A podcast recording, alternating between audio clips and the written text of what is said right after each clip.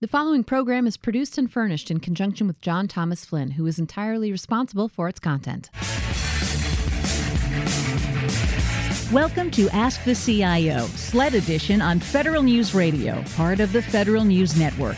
Now, your host, John Thomas Flynn. Welcome, everyone. Our guest today is Dr. Alan Shark, Executive Director of the Public Technology Institute. So, welcome, Alan, to Ask the CIO SLED Edition, Federal News Network State and Local Show. A pleasure to be here. Thank you, John. Before we get started on IT issues, I'd like to ask our guest, tell us about your organization, Public Technology Institute, PTI, and of course your, your background as well, Alan. Okay. How much time do we have? Uh, I'm kidding. Uh, PTI actually was formed in the 70s at a time when technology was a mystery. I mean, no man would actually have a keyboard on his desk. That was too administrative, too secretarial. Um, we were formed by a number of public interest groups, including the National League of Cities, uh, National Association of Counties, uh, International City County Managers Associations, even um, the mayors. They kind of pulled together. They got a, a grant from the uh, National Science Foundation, the Ford Foundation, others, and the rest is history. So now, 46 years into uh, to where we are today, uh, I'm the fourth exec uh, to serve. I've been there almost 15 years, and our job is to help local governments cities and counties understand and embrace technology in all facets. We do that through all our programs, which we may get to talk about, uh, but it's a very dynamic organization. We're very excited uh, by a recent development uh, where we have merged with the with CompTIA, and CompTIA uh, is the world's largest independent certification group for technology. But they also have a strong industry program, and they have a very strong SLED program. And we hopefully will fulfill the L. Um, I like to call it love, but it's local government, in which case we are a, now a full subsidiary of CompTIA effective January 1st, 2019, has enormous implications for us, all positive. Cultures are very similar, and we'll be able to expand our programs and training in our own certifications, publications, and meetings to CIOs across the country. So it's an extremely positive and exciting development where they're going to actually uh, help us grow. And, uh, and that to me is, is probably the most exciting news that I've had in my nearly 15 years at PTI. I saw where you're a Trojan, right? Southern California? Yeah, yeah, yeah. I have. I'm very proud of the fact that uh, I have a doctorate in public administration uh, and I've been teaching for the last little over a decade at the university level, at the master's level, and I'm very proud to be a non-tenured professor. it yes. gives me a lot of flexibility. I've I've been, been in that position as well. I'll talk to you about that after the show. I'm very interested in hearing more. As a matter of fact, um, you're also uh, you know with we're with the uh, what was it the construction battalions. Well, yes, I you know as I try to inspire my students, I did everything indirectly uh, to get where I am today. And so, yeah, I was a, a U.S. Navy Seabee, uh, joining the U.S. Navy to stay out of Vietnam. I was still wanting to be a patriot. And I wound up there twice, well, uh, both in construction, and uh, it was the one of the finest experiences I ever have. I have that can-do spirit to this day, uh, and I'm very proud of that service. At four years. Well, thank you for your service, sir. We really appreciate it. You and our mutual friend, Doug Robinson, who's the executive director of the Na- of NASCIO, the National Association of State Chief Information Officers, you and you and he had a previous uh, who was he's a previous guest on our show, as a matter of fact. In fact, he was our inaugural guest on our show in the fall. But you and Doug were co-host of a webinar last week it was a technology forecast for state and local in 2019. Give us a little background because that wasn't your first rodeo with Doug, was it? No, Doug and I go back a long time. In fact, we have uh, been uh, producing this uh, webinar every January for the last 10 years. Huh. And every year the number gets higher and higher, and we have to re up our license for whatever platform we're using. This year we had over 660 people that were registered. Um, that's relatively historic. But we basically pulled together our thoughts and our predictions based on our research and our experiences on what's going on at the state level and what's going on with cities and counties and see how they kind of come together or contrast. Well, why don't we ju- why don't we jump into that? Let's discuss the results of your survey. Uh, why don't you tell us just overall about the uh, uh, you know the background of the of the the questions you wanted to ask and the survey results?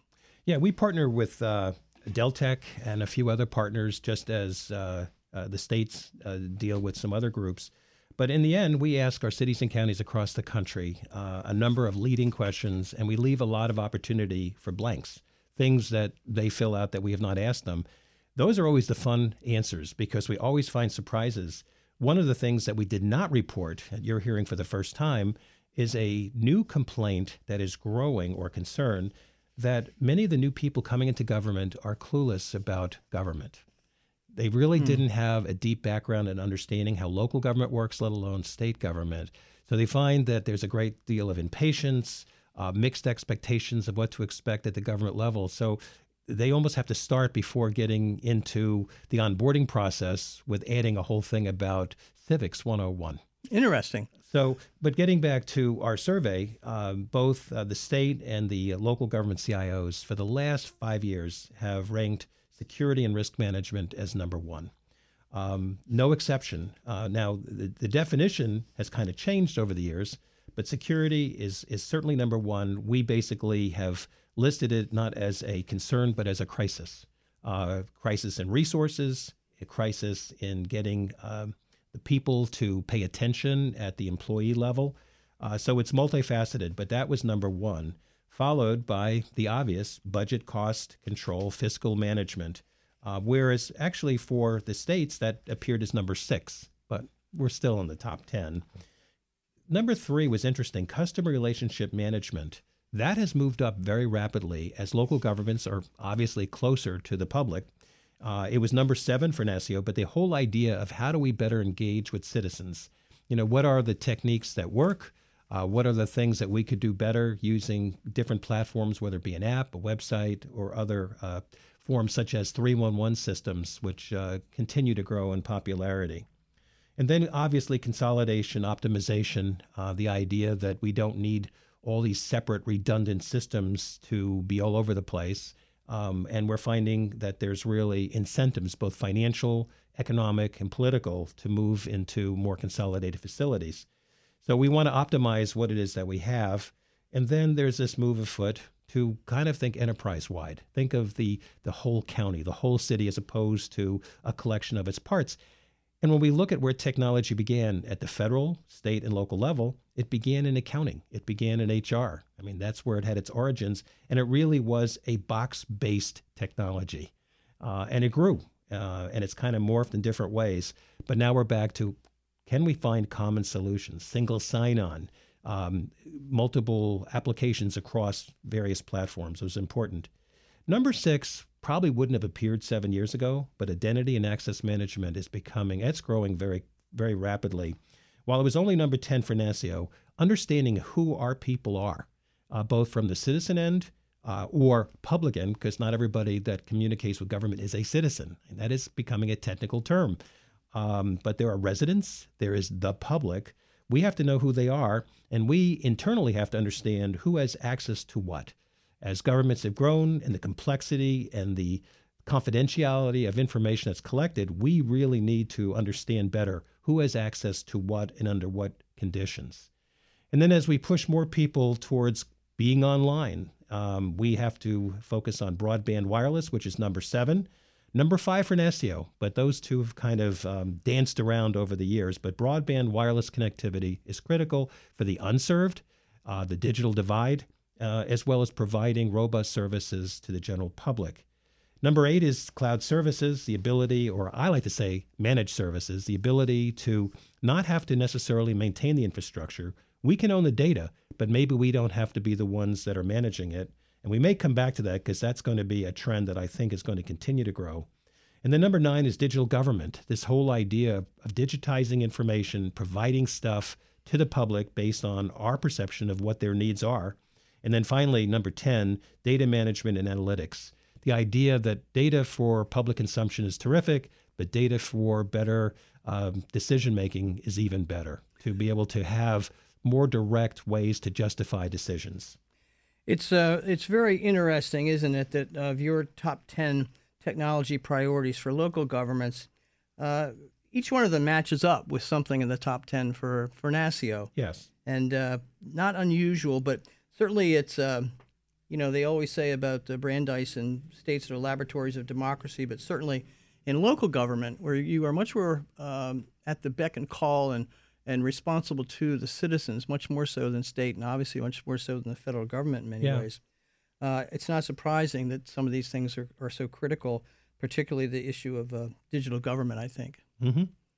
Uh, let's go back on the to the uh, another area that you surveyed was you, you called them emerging IT areas. The uh, uh, the technologies, I guess, that you're most likely to see in the next three to five years. I was also fascinated by some of these because how similar they are, but in some respects, uh, you know, a different priority. Yeah, and I'm not sure these are as much priorities or things that people are really starting to look at. Uh, we identified six. Uh, there are obviously more, but the, the number one is the Internet of Things. The Internet of Things, in which everything is interconnected, um, seems to have a lot of interest, especially as you get into how it is defined between traffic sensors, people movement sensors, uh, to be able to understand what's going on in our localities and how things are connected, whether it be video, voice, or data. Number two, no surprise, artificial intelligence and machine learning. And it's amazing um, to see how many local governments today are actually using some of this technology today in its basic form. Like what? But they're using it for uh, chatbots. And, you know, it used to be, I used to be in the private sector for a brief period of time working with a voice response system company. And that was all canned information. You'd say something, you'd prompt something with a touch tone phone, you get a canned answer. Today, these systems are learning, and you can have an amazing conversation. And I've even said, You're not a real person, are you? And the system said, That is correct. I can do just as well. And I thought, Wow, that's pretty cool. But we have systems that are helping answer and direct citizens to various uh, places where they can have something further resolved and they can address the public in various languages. So there's an enormous amount of um, experimentation in this. They're using Siri, they're using Alexa, uh, they're building it into their system. So stay tuned. We're going to see a lot more in that area. We're going to take a short break now. Our guest today is Dr. Alan Shark, Executive Director of the Public Technology Institute. You're listening to Ask the CIO Sled Edition on Federal News Radio, part of the Federal News Network. I'm John Thomas Flynn. Federal News Radio is now Federal News Network. All the intel you need, all in one place. Technology, Ask the CIO defense, on DoD. pay and benefits, breaking news, and daily headlines on air at 1500 AM. Email alerts, ebooks, videos, webinars, and more at federalnewsnetwork.com. Welcome back to Ask the CIO Sled Edition on Federal News Radio, part of the Federal News Network. I'm John Thomas Flynn, and my guest today is Dr. Alan Shark, Executive Director of the Public Technology Institute. Alan, before the break, we were discussing artificial intelligence and other emerging IT areas in local government. Please continue. Yeah. Well, we identified the first, Internet of Things, artificial intelligence. The third one is blockchain. Um, and, you know, to some, that's a mystery. Um, I also teach, and it's amazing. Students say, What is that? Is that Bitcoin? I said, No, but it's similar. But the idea of blockchain is really becoming a more quote unquote foolproof way of both saving, sharing, and accessing data. And so we're seeing some very interesting applications already occurring. For example, Cook County is using blockchain for their records management systems when it comes to deeds and property. So anytime you have important records, uh, this is a great way to chain them together in a digital environment that makes it very, very difficult, if not impossible, to tamper with. So number four would be connected autonomous vehicles. Clearly, that's a local issue in that you have to have the digital infrastructure to make these things be able to move and work. Uh, so it's not just having somebody come in, and I think there's a misconception that these vehicles will be connected to satellite and that's all you need. And the answer is no. You need to have an infrastructure at the local level uh, that supports what looks like Wi Fi, but it's for these autonomous systems to be able to connect with each other to understand the rules of the road and to communicate from vehicle to vehicle. Similar would be unmanned aircraft systems. Uh, I've identified somewhere of like 22 different applications, all civilian. You know, we still kind of call these drones, but some of these newer elements are both tethered or untethered. They're great for traffic management. They're great for surveying, and they're also great for safety in terms of looking at rails, tracks, uh, and looking for things that humans might not detect. They're good for surveying. Um, the list goes on. So they're paying a lot of attentions, especially when it comes to GIS mapping, when they can use these vehicles as opposed to piloted um, uh, planes uh, for doing the mapping every so many years. And the last one is augmented virtual Before, reality. before you go ahead, Yeah. I want to let you know about something we were doing in Sacramento.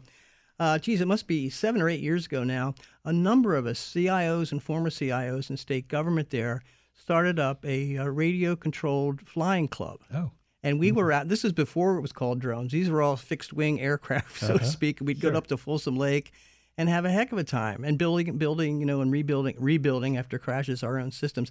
And it's funny how it progressed to being the, uh, as you say, with GIS now, these things run almost by themselves. Not to mention the, the camera work involved. Yeah. Phenomenal, I really. mean, if you look at the Super Bowl and you saw all these drones that were Mm-hmm. dancing to the music and flying in precision, nothing crashing into each other.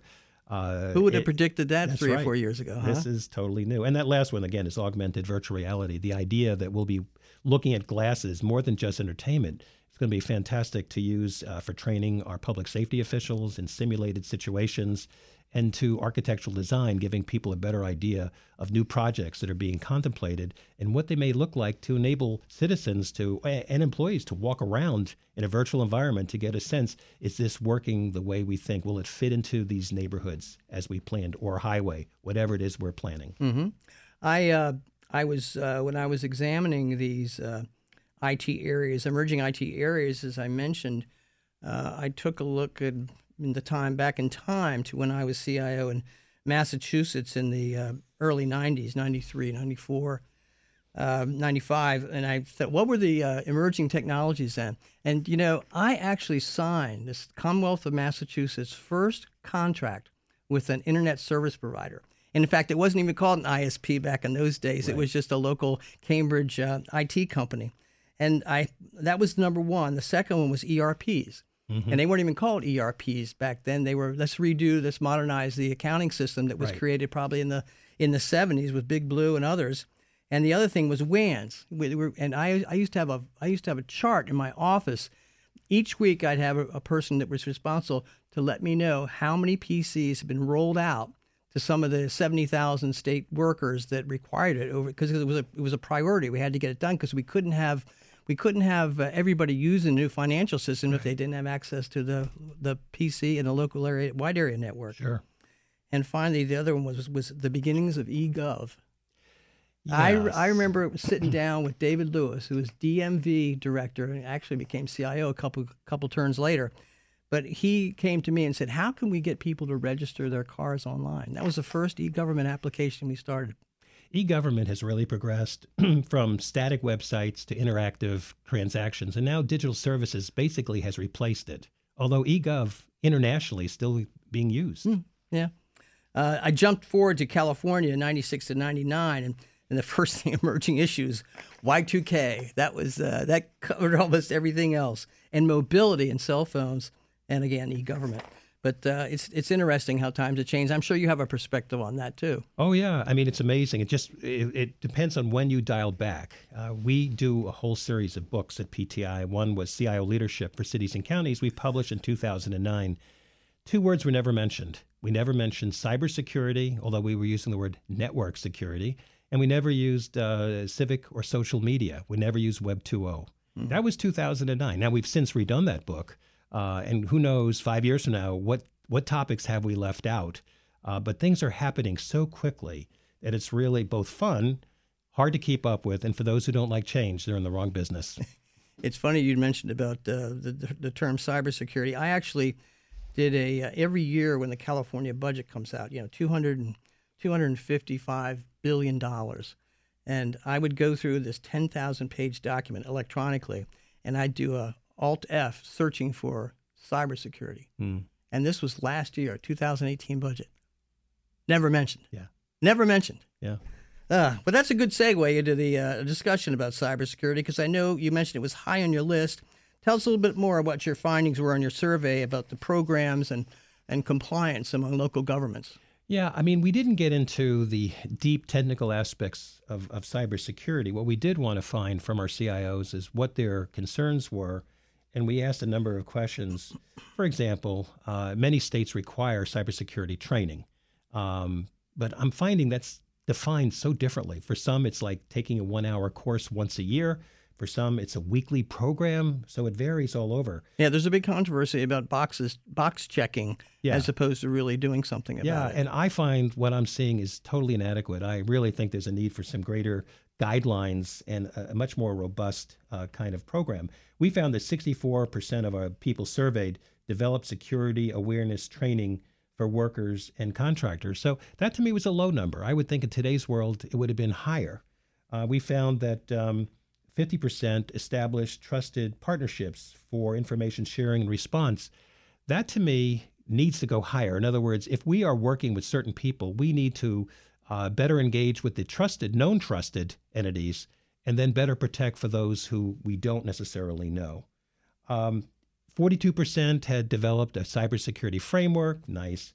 Um, but I, I think the most important thing is the others. Only 35% developed a strategic plan.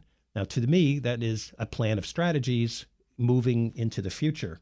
Um, only 27% actually had a cybersecurity disruption response plan. Like, if something happens, what do you do? Who speaks for them? What are the reporting requirements? And there are some by law with penalty if you don't notify certain people within a prescribed amount of time. Um, only 25% use metrics and testing to document program effectiveness. So, you know, other than that, you could say, oh, I took a course or I did this versus are, has it been tested? Have you had perimeter testing and on what basis and by whom? Um, the other is cyber insurance. This is something that I think is going to gain more attention. Five years ago, it was unheard of. The premiums were relatively low, but now they're starting to have to pay out. And I think for the CIO, cyber insurance could be one's best friend. It's interesting because uh, as I watched you and Doug on your webinar last week, uh, that's the first time I even heard of insurance for cybersecurity. I mean, it makes sense when you think about it, but uh, it could be very, very expensive considering the tens of thousands of breaches we we hear about, let alone the ones we don't that go on just in the United States. But here's where I think uh, when I said this could be the best friend for a CIO, for those who struggle to get the funding, the systems, and the people to maintain their systems to a level that they think is adequate, today insurance companies are really getting smart. They don't want to have to pay if they don't have to. I don't blame them. Just like car insurance, they reward people if they're good drivers. Um, but now they're asking some of the forms for insurance go five, six pages, and they're asking you to certify that you're doing this, this, this, this. Uh, so it is causing people some concern. Yes, you can get this insurance, but you cannot get it without doing things. And if you don't, your premiums will be very high, or you actually may not get the coverage at all. Kind of like if you uh, apply for life insurance they ask you about smoking and drinking, right? That's the example I always use. If you smoke 10 packs a day and you said you're a non smoker, someone isn't going to get the premium. Yeah. You know, it's interesting. You're talking about uh, uh, breaches and, and, that kind of thing. You know, in California, they actually require uh, anybody that has a breach, I forget how many how many people are affected.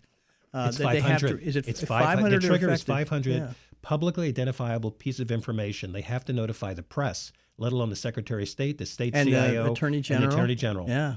Yeah, it's interesting. It's an interesting document to go through. I did a Freedom of Information ah. request uh, from you know Senator uh, Kamala Harris when she was the Attorney General. Mm-hmm. I said I'd like to know some numbers. How many? They would not give me that information of how many how many records were uh, breached. Even the FBI uh, doesn't uh, divulge that information, so yeah. it is frustrating. We just know there's a lot going on through anecdotal stuff and what we hear and who we know, but we don't have ac- adequate national data. Well, it's um, it's only going to well, we think it's only going to get worse. What, what what is if you if you were a dictator and you could want you know with your magic wand, what would you do about all this hacking and breaches and, and, and the like? What would you do to change it? I think I would move to a new platform. I mean, when you think about it, the internet, uh, old as it is, has been incredibly successful. But in the days in which it was built, the architectural structure was that of a trusted environment. You know, it, it catered to military to military and to public institutions such as colleges and universities. It didn't contemplate uh, all the different things that we are using it for today. Um, and so we need to reverse that. We almost have to have an internet where no one is trusted. Mm-hmm. And then you have to go in and reverse engineer and prove who you are, prove all the things that we take for granted today, and then have to catch up after the fact. Or maybe we have to go back to the 1500s with pirates. Always they always hung the pirates because out at sea they didn't want to put them in. They didn't have no place to put them in jail. Yeah. And of course now with uh, with hackers, you know, maybe you have to bring back capital punishment for that. Well, the, the, the other problem is global. You know, we have a lot of things that are occurring are, are off our shores and so everyone talks about the border, the border wall security. I think we need a national cybersecurity border patrol. To kind of guard because a lot of things are happening other places are coming through and there's no reciprocity in terms of what can happen in another country to punish those. It's one thing to even find somebody here in, in, in our you know territorial country, but it, it's elsewhere. We really need a digital border patrol. Yeah, it's not going away. Our guest today is Dr. Alan Shark, Executive Director of the Public Technology Institute. You're listening to Ask the CIO Sled Edition on Federal News Radio, part of the Federal News Network. I'm John Thomas Flynn. Federal News Radio is now Federal News Network. We're the news organization of record for the federal community. Our mission is helping you meet your mission. Federal News Network. Welcome back to Ask the CIO Sled Edition on Federal News Radio, part of the Federal News Network. I'm John Thomas Flynn, and my guest today is Dr. Alan Shark, Executive Director of the Public Technology Institute. Alan, before the break, we were dis- discussing security and all the implications. And I know there's a lot of other great stuff in your survey, so I want to move into that. Uh, the, the, one that I'm looking at now involved the uh, how you expect to be impacted over the next year in terms of um, overall IT, your IT staff, and staff development. This is an interesting topic, particularly with changes in the workforce. Yeah, we, we're seeing a lot of challenges, and we have a new survey that has not been released yet. Uh, but the one that is most current to us looked at what is going to be the spend looking into 2019. And I think what we're seeing is uh, the majority of those who responded saw things staying the same. Overall IT budget, uh, staffing and travel being about the same, and staff development being about the same. However, um, there was a, a, a, quite an increase uh, in overall IT spending. Uh, we found that almost 40% uh, saw an increase, um, and in, uh, in, in a sm- to a smaller extent, about 10% saw a decrease. The um, staff development, we saw actually um, both an increase and a decrease kind of uh, competing with each other uh, uh, from some of the respondents. So it's kind of a mixed message. If I had to look at all the data that I had, I would say that uh, 2019 uh, will actually be about the same. Uh, some will do better and some won't do as well because everyone has different funding mechanisms, everyone has different life cycles that they're dealing with when it comes to technology. You know, interesting. When everybody wants to know spend, particularly when you're in inside the Beltway here in D.C., uh, they throw around the ninety billion dollars of federal IT spending thereabouts, and I always throw it back at them that state government is thirty or forty percent higher. The last number I saw from Deltek was one hundred and thirty billion. Is that uh, you got a new update on that? I don't. I've seen anywhere from a low of seventy billion to about one hundred and thirty billion. Yeah, I would and, think so. Yeah. And and because I always figure California was God California is something else. You know, they, they, when I got there in '95, I said, "How do you know how big the budget is? You say three, four billion dollars. How do you know?" And I was talking to the director of the Department of Finance, and they said, "Well, we do a survey of the departments every year. That's Mm-hmm. how they find out." Yeah. And fast forward 20 years later, still doing a survey. They still don't have an ERP system up that'll do it. Yeah. But uh, so it's it's big bucks when when you when you uh, look at it, and I imagine it's. Uh, uh, I always I was a California. If California's five billion, multiply that by ten, and that's probably the, the state government IT budget. But there's an irony, John, that, that amazes me, and that is the budgets are are growing generally. Uh, they're multi-billion-dollar budgets. CIOs have an enormous responsibility, and yet we're seeing their discretionary uh, funds go down. So at a time when their overall budgets go up, they're finding it harder to send people to meetings. Sometimes there's these artificial barriers that you cannot uh, train out of state, uh, but discretionary money is actually down, and that's causing some real heartache among people to try keep up with all the new technologies. That's interesting. Uh, and do you think that is because it's being taken over still by legacy systems, or is it just uh, greater and greater responsibilities? Well, I, I think the, the responsibilities clearly have increased as public expectations have increased. The expense in maintaining systems obviously uh, is a challenge, but I- I guess my point on the discretionary part is the training component. How do we keep people trained on all these trends, on all this new equipment, so that when they make decisions, they're making better informed decisions? I mean, local governments don't compete. We can learn from each other, and if they're not out there, uh, that can be a real problem. Uh, the other part of that equation is how much of the budget is totally fixed. That's actually going to be a trend that's going to present a challenge because we're moving from a capex environment to an opex, meaning things that can be capitalized over many years now are on the uh, operating budget, which means that you have less flexibility overall. So you will have less discretionary money for new things because of prior commitments under contract. And at the same time, that discretionary money for training and development will also have to be down because we, we haven't adjusted our government budgets to allow for bigger uh, annual budgets as opposed to being able to amortize things over a period of time. I see. Um, we haven't talked too much about cloud yet, but I'm sure we will. Uh, but I just wanted, I had an observation, and I'd be interested in your opinion. You know, back in the day, back in the early 90s, there was a great effort about privatization, outsourcing, fancy word for outsourcing then, uh, consolidation of data centers and networks, telecommunication providers. And it faced very, very tough oppositions. As you know, a couple of uh, local governments in California uh, done it. Connecticut tried big time and failed at the very last minute to get it done.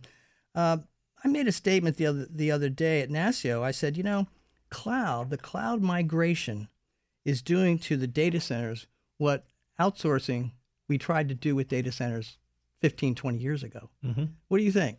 I think it's it makes sense today. It may not have made as much sense five years ago. Um, and it's also how you define the cloud. Do you put everything? Is it infrastructure in the cloud? Is it applications in the cloud? Is it a combination of those things?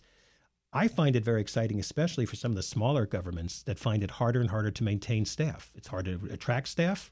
It's harder to keep staff when they can do better on the outside. If you can have bigger companies uh, maximize their resources and provide the same, if not better, level of services, that's a good way to go. You have a better idea of expenses, and the larger groups can amortize equipment and continue to modernize where local governments can't. Mm-hmm. So I think it's it's a good thing. The I think the biggest stumbling block we did a survey talking about going back in time where something like 90% of our CIOs said they would never go to the cloud because they have a legal mandate to protect and own their data. I remember. Now 90% will say we see no choice but to go to the cloud because security has really improved. Um, and I think it's matured to the point that people feel that the biggest problems or challenges they were worried about have been addressed. Let me throw this out uh, as the ants in the picnic on all this. One of the things in, in, that I learned in California early on, when we tried to consolidate data centers, it actually took legislation to do it finally. And we're talking about two major data centers, a health and welfare data center and the general government, uh, government operations data center, if you will each of them with a budget of or in the neighborhood of $100 million a year. So they got consolidated, and the legislature approved it. Oh, and they had a thousand employees mm. altogether. Do you know how many jobs were eliminated by that consolidation? Two. Two. Yeah. Two. Two managers' jobs. And of course, that leads me to the question when you have, you know, I think there's 2.2 million government workers in California alone. Mm-hmm paying, you know, let's say let's say a million, paying a thousand thousand dollars a year in dues, that's two billion dollars, and how how are you going to get the kind of changes in the public sector that reality is forcing on us, but there's that political side of it that really makes these kind of changes difficult. Yeah. I know you don't have the answer to that, but no. I can kick it around, right? Yeah, no, it's a real problem. I, I, no one wants to get rid of good talent and people who have loyal, who've served. Uh, I think where it gets tricky is some people I've heard are keeping people because they don't want to lose their head count. And the people that they're keeping, they try to change and train into new areas and they refuse.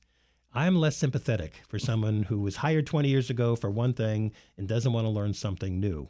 But for those who have been loyal, it is it is a political nightmare. We're going to have to wait for a few generations or some very serious budget cuts to force that kind of change. Yeah, and obviously uh, in California, where I think the latest number was a $27 billion surplus, ain't nobody talking about reductions in force, let right. me tell you. No. Yeah. It is a challenge, and it's been a challenge since FDR's times, frankly. Yeah. Uh, yeah, when a lot of this uh, well, began. and then we have artificial intelligence, and we read reports about yeah. what will employment look like, you know, in 2050, and there's some very scary scenarios. And people say, "Oh, this happens in history," and we always backfill with new technologies that we're not even aware of today. And my answer is, that sounds good. That has worked in the past, but the speed of change has become so dizzying. How do we possibly backfill fast enough? To keep people employed in a society where we're very often defined by what we do. Yeah, exactly. And where we go to work. That's exactly like from the movie. You know, a monkey could do your job. Yeah. Sometimes I look at what I'm doing and I say, hmm, okay. keep that resume fresh, my friend. It is a interesting times, no question. Uh, one of your one of your last slides was the the outs and ins of technology in uh, local government. Very, very interesting. Why don't you walk us through a few of these more interesting ones? I was particularly uh, uh, amused by, by some of your characterizations here because a lot of it's very, very true. Well, thank you. Um, every year we scan um, the end of 2018 all the best articles and blogs that are out there. And so I've been tasked with coming up with an in and out. I've been doing this for 12 years. So the top 10 that we have uh, would be cybersecurity as a concern versus cybersecurity as a crisis, which we kind of touched upon. It's, it's really all consuming because that's what the public sees. We lose trust in government, um, all else will fail. Our guest today is Alan Shark, Executive Director of the Public Technology Institute. You're listening to Ask the CIO SLED Edition on Federal News Radio, part of the Federal News Network. I'm John Thomas Flynn. Follow us on Twitter and LinkedIn. Find us on Podcast One. Like us on Facebook. Our mission is helping you meet your mission. Federal News Network. Welcome back to Ask the CIO SLED Edition on Federal News Radio, part of the Federal News Network.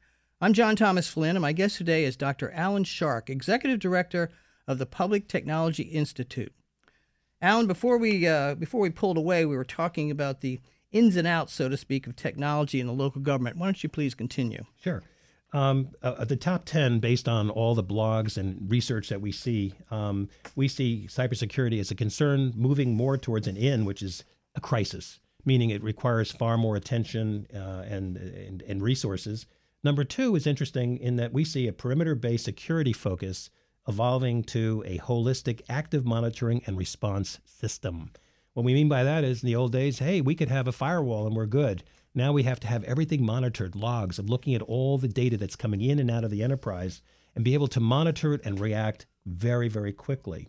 Number three, everything is talked about smart, smart cities, smart counties, um, we now talk about smart applications. We see that being eclipsed by smart government. I mean, we have to face it. It's really about, in fact, perhaps even a better word would be smarter government, because smart assumes that we reach a certain plateau and we're there. Smarter means it's still in progress. Um, number four, uh, database transactions were evolving into more blockchain as a more secure digital universe that uh, does a better job of tracking and protecting the integrity of data.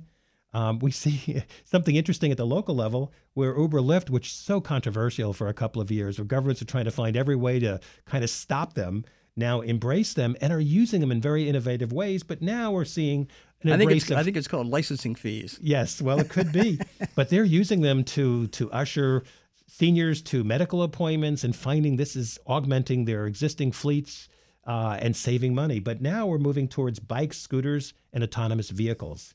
So that has changed in just one year. Uh, smart software is being eclipsed by artificial intelligence. And then robotics is being uh, changed over to robots and bots. And mostly we're talking about software type of bots and chatbots that we're actually employing in local government today. And innovation, which is such a buzzword, so misunderstood, really is about change management. Innovation, to be truly understood, is really doing things differently, which may or may not involve technology, but regardless, we have to prepare people for change at every level of a decision. And then virtual and augmented reality, we were trying to define the nuances of both. Now it's mixed reality. Uh, both of these technologies have come together. And the last one gets back to the point we were talking about earlier. The idea and the struggle to find and retain good staff is being eclipsed by managing IT. And therefore, external staff and resources may be a way and a salvation for those who are cash starved, lack the leadership and the necessary uh, resources and space. That is a major shift in, in, in things that I see that may save some of the smaller localities. You know, it may be on this uh, particular uh, slide, but it also could be on your on your next one. And that was the issue that came up to me while I was reading this about municipal Wi-Fi, mm-hmm. municipal broadband. It was such a big issue. In fact, it goes back to Iowa, back when I was in Massachusetts. But it's a much more of a local government issue, isn't it? And where is where is municipal Wi-Fi? In trouble. Days? In trouble. In fact, it goes back to 2003 or a little bit before. I, I, think the first place to really start uh, experimenting was Corpus Christi, Texas.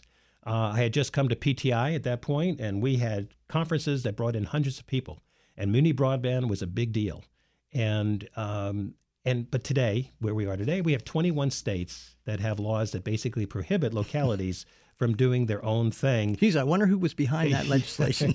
it's an amazing story unto itself, and it, it's been very frustrating. It doesn't address the needs of rural America. It doesn't address the needs of those unserved. Um, I think in the end we need to have partnerships that work, and that's actually something that I think moving forward will actually happen. But in unserved areas, there's no reason in the world. If the locality has the wherewithal, we must provide this to our citizens um, and then work out the details later. We can contract with the incumbents to provide services at some point, and we get to a certain service level, then we turn over and partner with them. Yeah. We don't want to compete with them. We're actually trying to develop systems where systems don't exist or are Yeah. unaffordable. You know, yesterday, uh, this is, I think, the National Council of Mayors is in town, or at least a contingent of them. And I uh, interviewed Mayor Sylvester Turner from Houston and also Toni Towson Towns Whitney, who's the president of regulated industries for Microsoft. And a number of things we talked about, particularly about it was based on smart cities, and Houston certainly uh, uh, uh, bills themselves that way, and for good reason. Uh, but we also got on this issue of uh, digital divide and smart cities because there's a major issue here about the haves and the have-nots again with smart city. Those who have the technology, have the broadband, have the knowledge, have the training, can take advantage of it, and a lot of people can't just for the thing, just for the reasons you're talking about: access, training, skills, the whole nine yards. Yeah, a smart city is a connected city. Mhm. It has to be. That is the foundational uh, layer uh, for digital infrastructure where all things can happen. And if we have people that are either disenfranchised, can't afford it, uh, it's not available, uh, or a lack of training and understanding, that's a, a, a real uh, challenge. Although uh, there are some really innovative programs that are helping, but it, it is clearly, if we don't address this issue, um, we're going to have a lot of unserved people that are, are going to miss the boat. And there's got to be money to be made, even if it's going to be subsidized. I mean, there's got to be money to be made when people have access. Think of how many more customers Amazon could have if everybody had access to the internet. Yeah. Basic stuff. Anyway, let's jump over to I think it was uh, I think the most interesting of your slides, and certainly uh, we put our uh, fortune teller hats on. That's the top policy issues in local government for 2019. Yeah. You start off with net neutrality. Why is it the Earth didn't stop when the Trump administration uh, ended the the Net Neutrality Act? Well, I think when it, again, this is from a local government perspective. I think people would be surprised that local governments are concerned about this. I mean, clearly, I think there's a feeling that uh, local governments are powerless, even though you know we have 80,000 units of local government.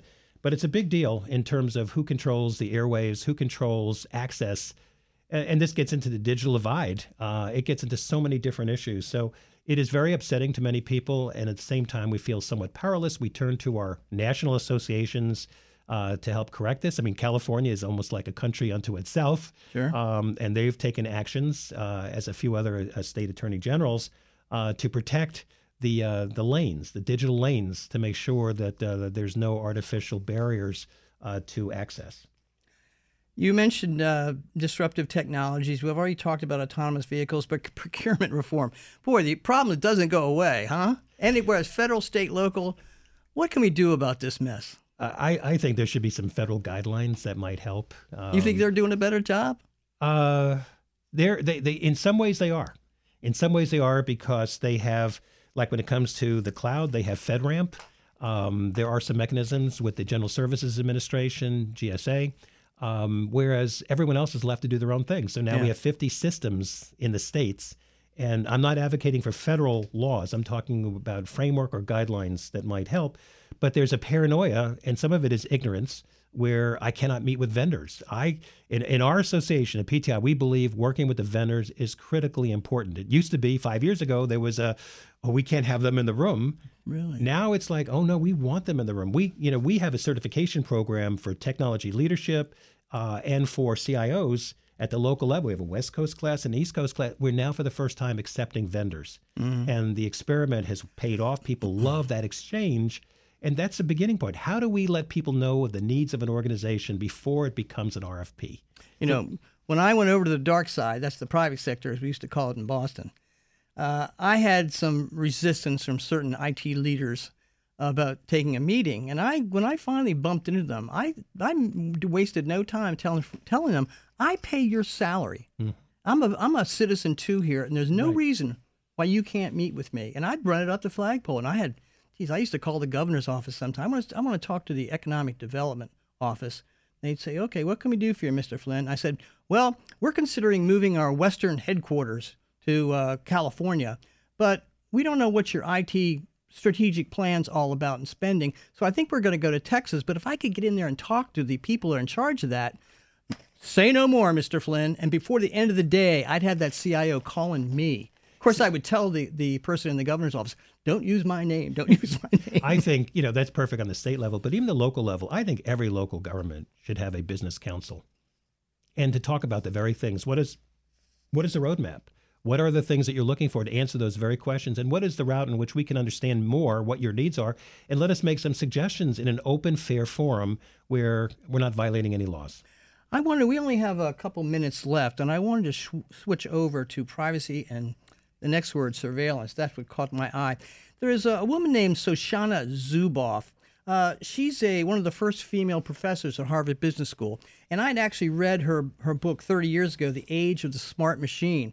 She just came out with a new book that I just found out about last week called uh, Surveillance Capitalism, and basically what it is is that the uh, uh you know where you had uh, Ford invented uh, mass production capitalism. General Motors had managerial uh, capitalism.